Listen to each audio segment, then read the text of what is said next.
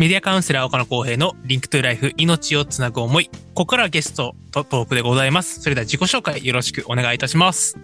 あはい、あの、私、長和琢也と申します。えー今55歳で広島市在住の、おまああ、経営者といえば経営者なんですけども、一人で会社を経営しております。よろしくお願いいたします。いします。はい。ということで、えー前年に引き続き、第7期キャンプスアクセラレーションプログラム、通称キャップで共に活動してきたメンバーと、えー一緒にお話をしていきます。ということで、お久しぶりです。お久しぶりでございます。もう、キャップの最終報告会の動画が、あの、つ、はい先日公開されまして、はい。はい。あの私も編集に関わらせていただいたんですけども、はい。ね、皆さんも見ていただけたでしょうかということで、えーで、その後に、ベースキャンプのね、メンバーだけ、ちょっとこう、お話をする機会というか、はいはい最終的な振り返りがありまして、そこでちょっといろいろと、あの、お話をさせていただきました。なんですけども、なんだかんだあの、なんだろうな、ベースキャンプのメンバーの方もそうなんですけど、なかなかこう、お一人お一人とお話しする機会ってなかなかなくって、はい。はい。なんかこう、何かのグループで、あの、2分間だけ喋るとか、はいこ。の、この前だったら、そうですね。ねはい。ね、ちょっとコメントをするだけみたいな、うんなかなかはいお話す機会がなかったので、今回は、あの、2023年のこのキャンプスアクセラレーションプログラムの活動を踏まえて、ちょっといろいろとお話を伺っていけたらなと思っております。よということで、ろしくお願いします2024は年初ゲストでございます。ああ めでたいのかな？めでたいですねよろしくお願いします。はい。です。ちょうどこの、えっ、と、放送日が、あの、1月4日ということで、あの、成人の日ですね。ああ、なるほど。ということで、あの、いろいろと若者がいろんな目標に向かって、ね、はいこう、羽ばたいていくわけですけども、長川様の、あの、2024年の目標というのがありましたら、ちょっとお伺いできたらと思います。目標ですね。あのー、目標はですね、あの、アクセラレーションプログラムで学んだり、まあ、あの、形にした事業を、えー定着させたいなと思っています。もうそこしかないのかなってうんいううんところですね。はい。ありがとうございます。また後ほど、あの、事業につきましては、はいまあ、活動とかの話については、ちょっとお話を伺っていけたらと思っておりますので、本日は長川さんとお話をしていきたいと思います。よろしくお願いいたします。お願いします。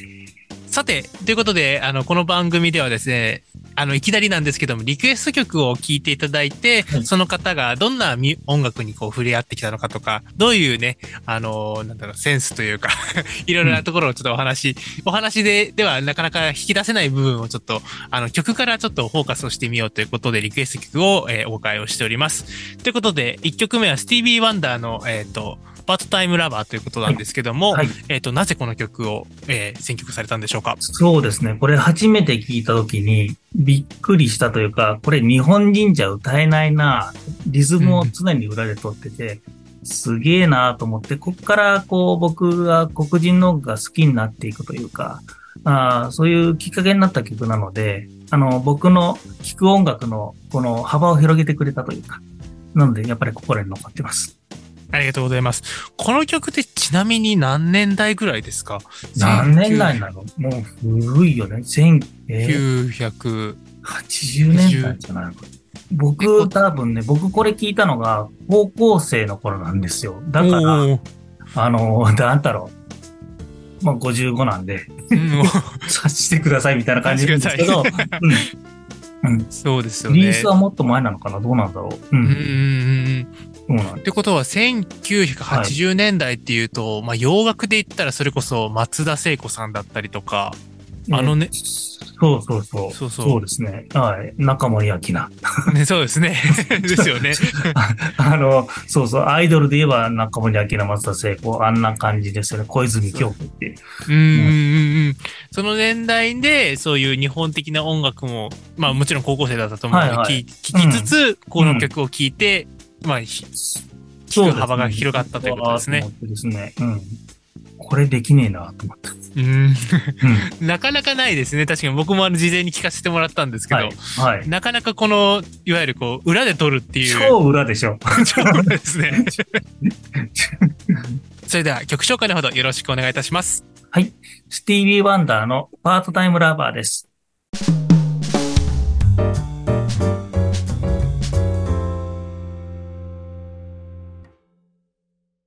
メメディアカウンセラー岡野公平の Link to Life 命をつなぐ思いということで、スティービー・ワンダーの Part-Time Lover 聞いていただきました。まあ、先ほどあの曲前にもちょっと話はしたんですけど、はい本当裏で撮る曲って、僕のイメージはちょっとまた年代が変わるのであれかもしれないんですけど、はまああの、久保田さんのララララブソング、あれもちょっとこうこういうそう、ですね。はいはい。イメージですけど、うんあれよりももっと裏ですよね。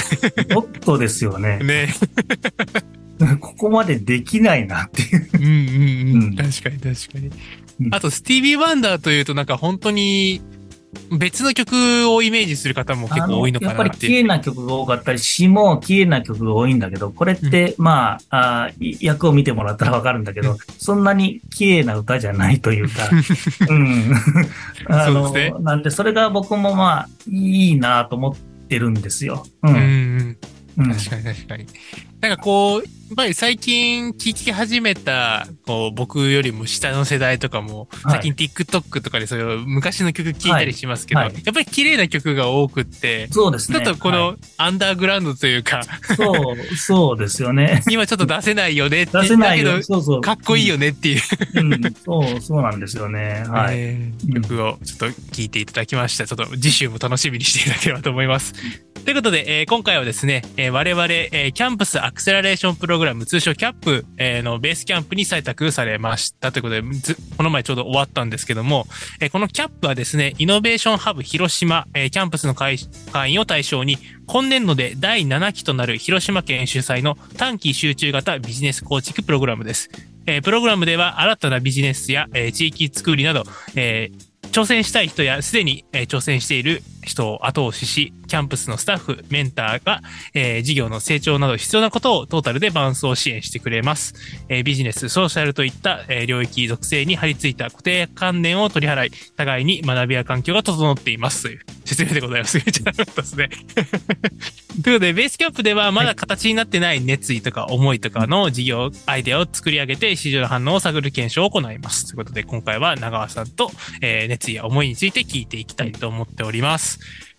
いやー、ここでもう本当にいろんな方に出ていただいて、はい。過去にあの、杉田さんでしょ？ね。あとなんか、あのー、中島さん、あの、NFT の、ははい。い、はい方の中島さんと、あとは山本芽衣ちゃんと、はい。あとは三浦くんですね。高校最年少で聞いていただいて、で、中川さんという話になるんですけども、ちょっといろいろと、あの、改めて話を伺っていけて、僕はもうあの、だいぶね、最終報告会とかで聞かせていただいたので、はい。ある程度知ってはいるんですが、改めてこの、まずはキャップに、こう、活動にやってみようと思ったきっかけって何だったんでしょうか？そうですね。僕、あの、キャンプ、キャンプスのこととかも本当知らなくって、で、僕、シェア、千田町のシェアオフィスを、あの、自分の事務所にしてるんですよね。で、そこで、まあ、幸いにもいろんな方に知り合って、その方の、あ同じ経営者の方のから、あの、に、こういうのやりたいねって話したことがあるんですよ。うん。で、あーとかっつって、それで、その2週間ぐらいに、長さん、こういうのがあるから応募してみなよって、このことを聞いて、うん。アクセレーションプログラムのことを聞いて、ああ、そうなん、そうなんて。で、えーそこを教えてもらったんですね。で、今日締め切りだからっていうふうに夕方の5時ぐらいに言われて、ええと、あ と6時間ぐらいあるから大丈夫って、マジかよと思って、うん。で、そこから思いだけをバーっと書き込んで応募して、えーで、まあ、あ幸いなことにまあ採択されたので、ちょっと自信になりますよね。あ、人にも認められるんだっていううんのがあったので、えーまあ、人に言われてその縁のをずっと辿ってるっていう感じですかね、今は。ありがとうございます。なんか、私、あの、第一印象で言ってもよかったです。はい いいです。あの、最初、あの、やっぱり、あの、キックオフミーティングみたいな形ではいはい、皆さん集まった時に、まあ、長川さん、あの、多分、挑戦者の中で、はい。ね、中では多分年齢の高い方だと思うので、あの、僕はもう、あ、やばい。僕と、あと、山本めいちゃんと、はいはい三浦くんが、まあ、比はい較的若いメンバーで、はい。実は話をしていて、はい。やばいよね、しっかりした人が来たみたい な。自分ら混ざっていいかなみたいな話を実は最初したことがあって、はい。で、いろいろお話聞く中で、それこそ長川さんのなんか思いとか、最初こう話してる姿を見て、ここ来てよかったんかなっていうのが実は僕の第一印象で、高川さんに対する。無用なプレッシャーを与えましたかね。まあでも、実際にこう、キックオフミーティングを経て、あとはいろいろな、まあ月一回、こう、月次会という形で、まあ話をしていったりとか、あとは、あの、プライベートじゃないですけど、終わった後にちょっと飲みというか、形させていただいたりとかして、まあ、すごいこう、なんか意外と、今今日の話、今の話もそうですけど、はい、なんか、あ、一緒だったらよかったってね、僕らも割とこう、はい、特に結構このベースキャンプの方々で、はい、僕もそうだったんですけど、なんか、あ、あともうじ、なん、なんか、数日だからやろうみたいな。うん。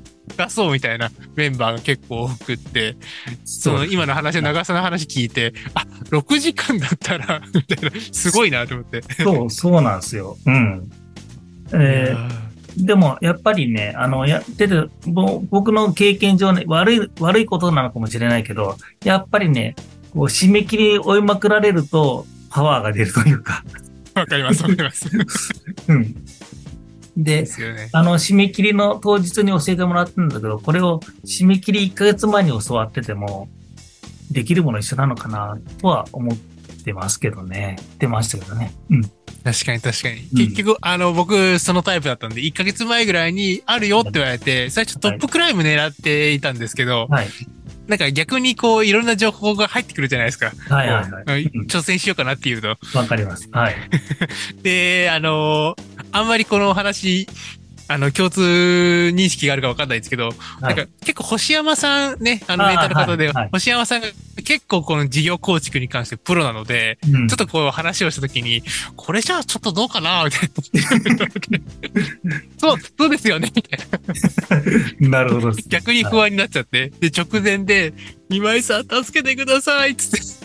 はいはい、今回のね、ベースキャンプのメンターさんでしたけども、はいうん、話したらベースキャンプでも受付大丈夫だと思うよ、みたいな話になって、はい、結局、はい、あの、ギリギリになって、ベースキャンプの方に なるほど。文章書き換えてみたいな、うん、やったので、まあ、そんな、僕も思います。そんなに変わらないんだろうなって そ。そう思っちゃいました。うん、思ってます。えー、常に。はい。うんありがとうございます。はい、ということで、いろいろとお話あったと思うんですけども、えっと、うん、今回、まあ、はい、あの、ベースキャンプの方で、まあ、お話をいろいろと事業構築されて、はい、えっと、今後なんですけども、はい、えどんな活動されるのかということで、まあ、ちょっと、まあ、事前にもお話もかかってたので、オンライン中継サービス、チェリッシュというサービスを今回、あの、提供されるということで、ちょっとまずこのチェリッシュのサービスについてちょっとお話を簡単にしていただいてもよろしいでしょうか？そうですね。はい、あの、チェリッシュなんですけども、簡単に言えば、あの、オンラインで中継を、生中継でするよというもの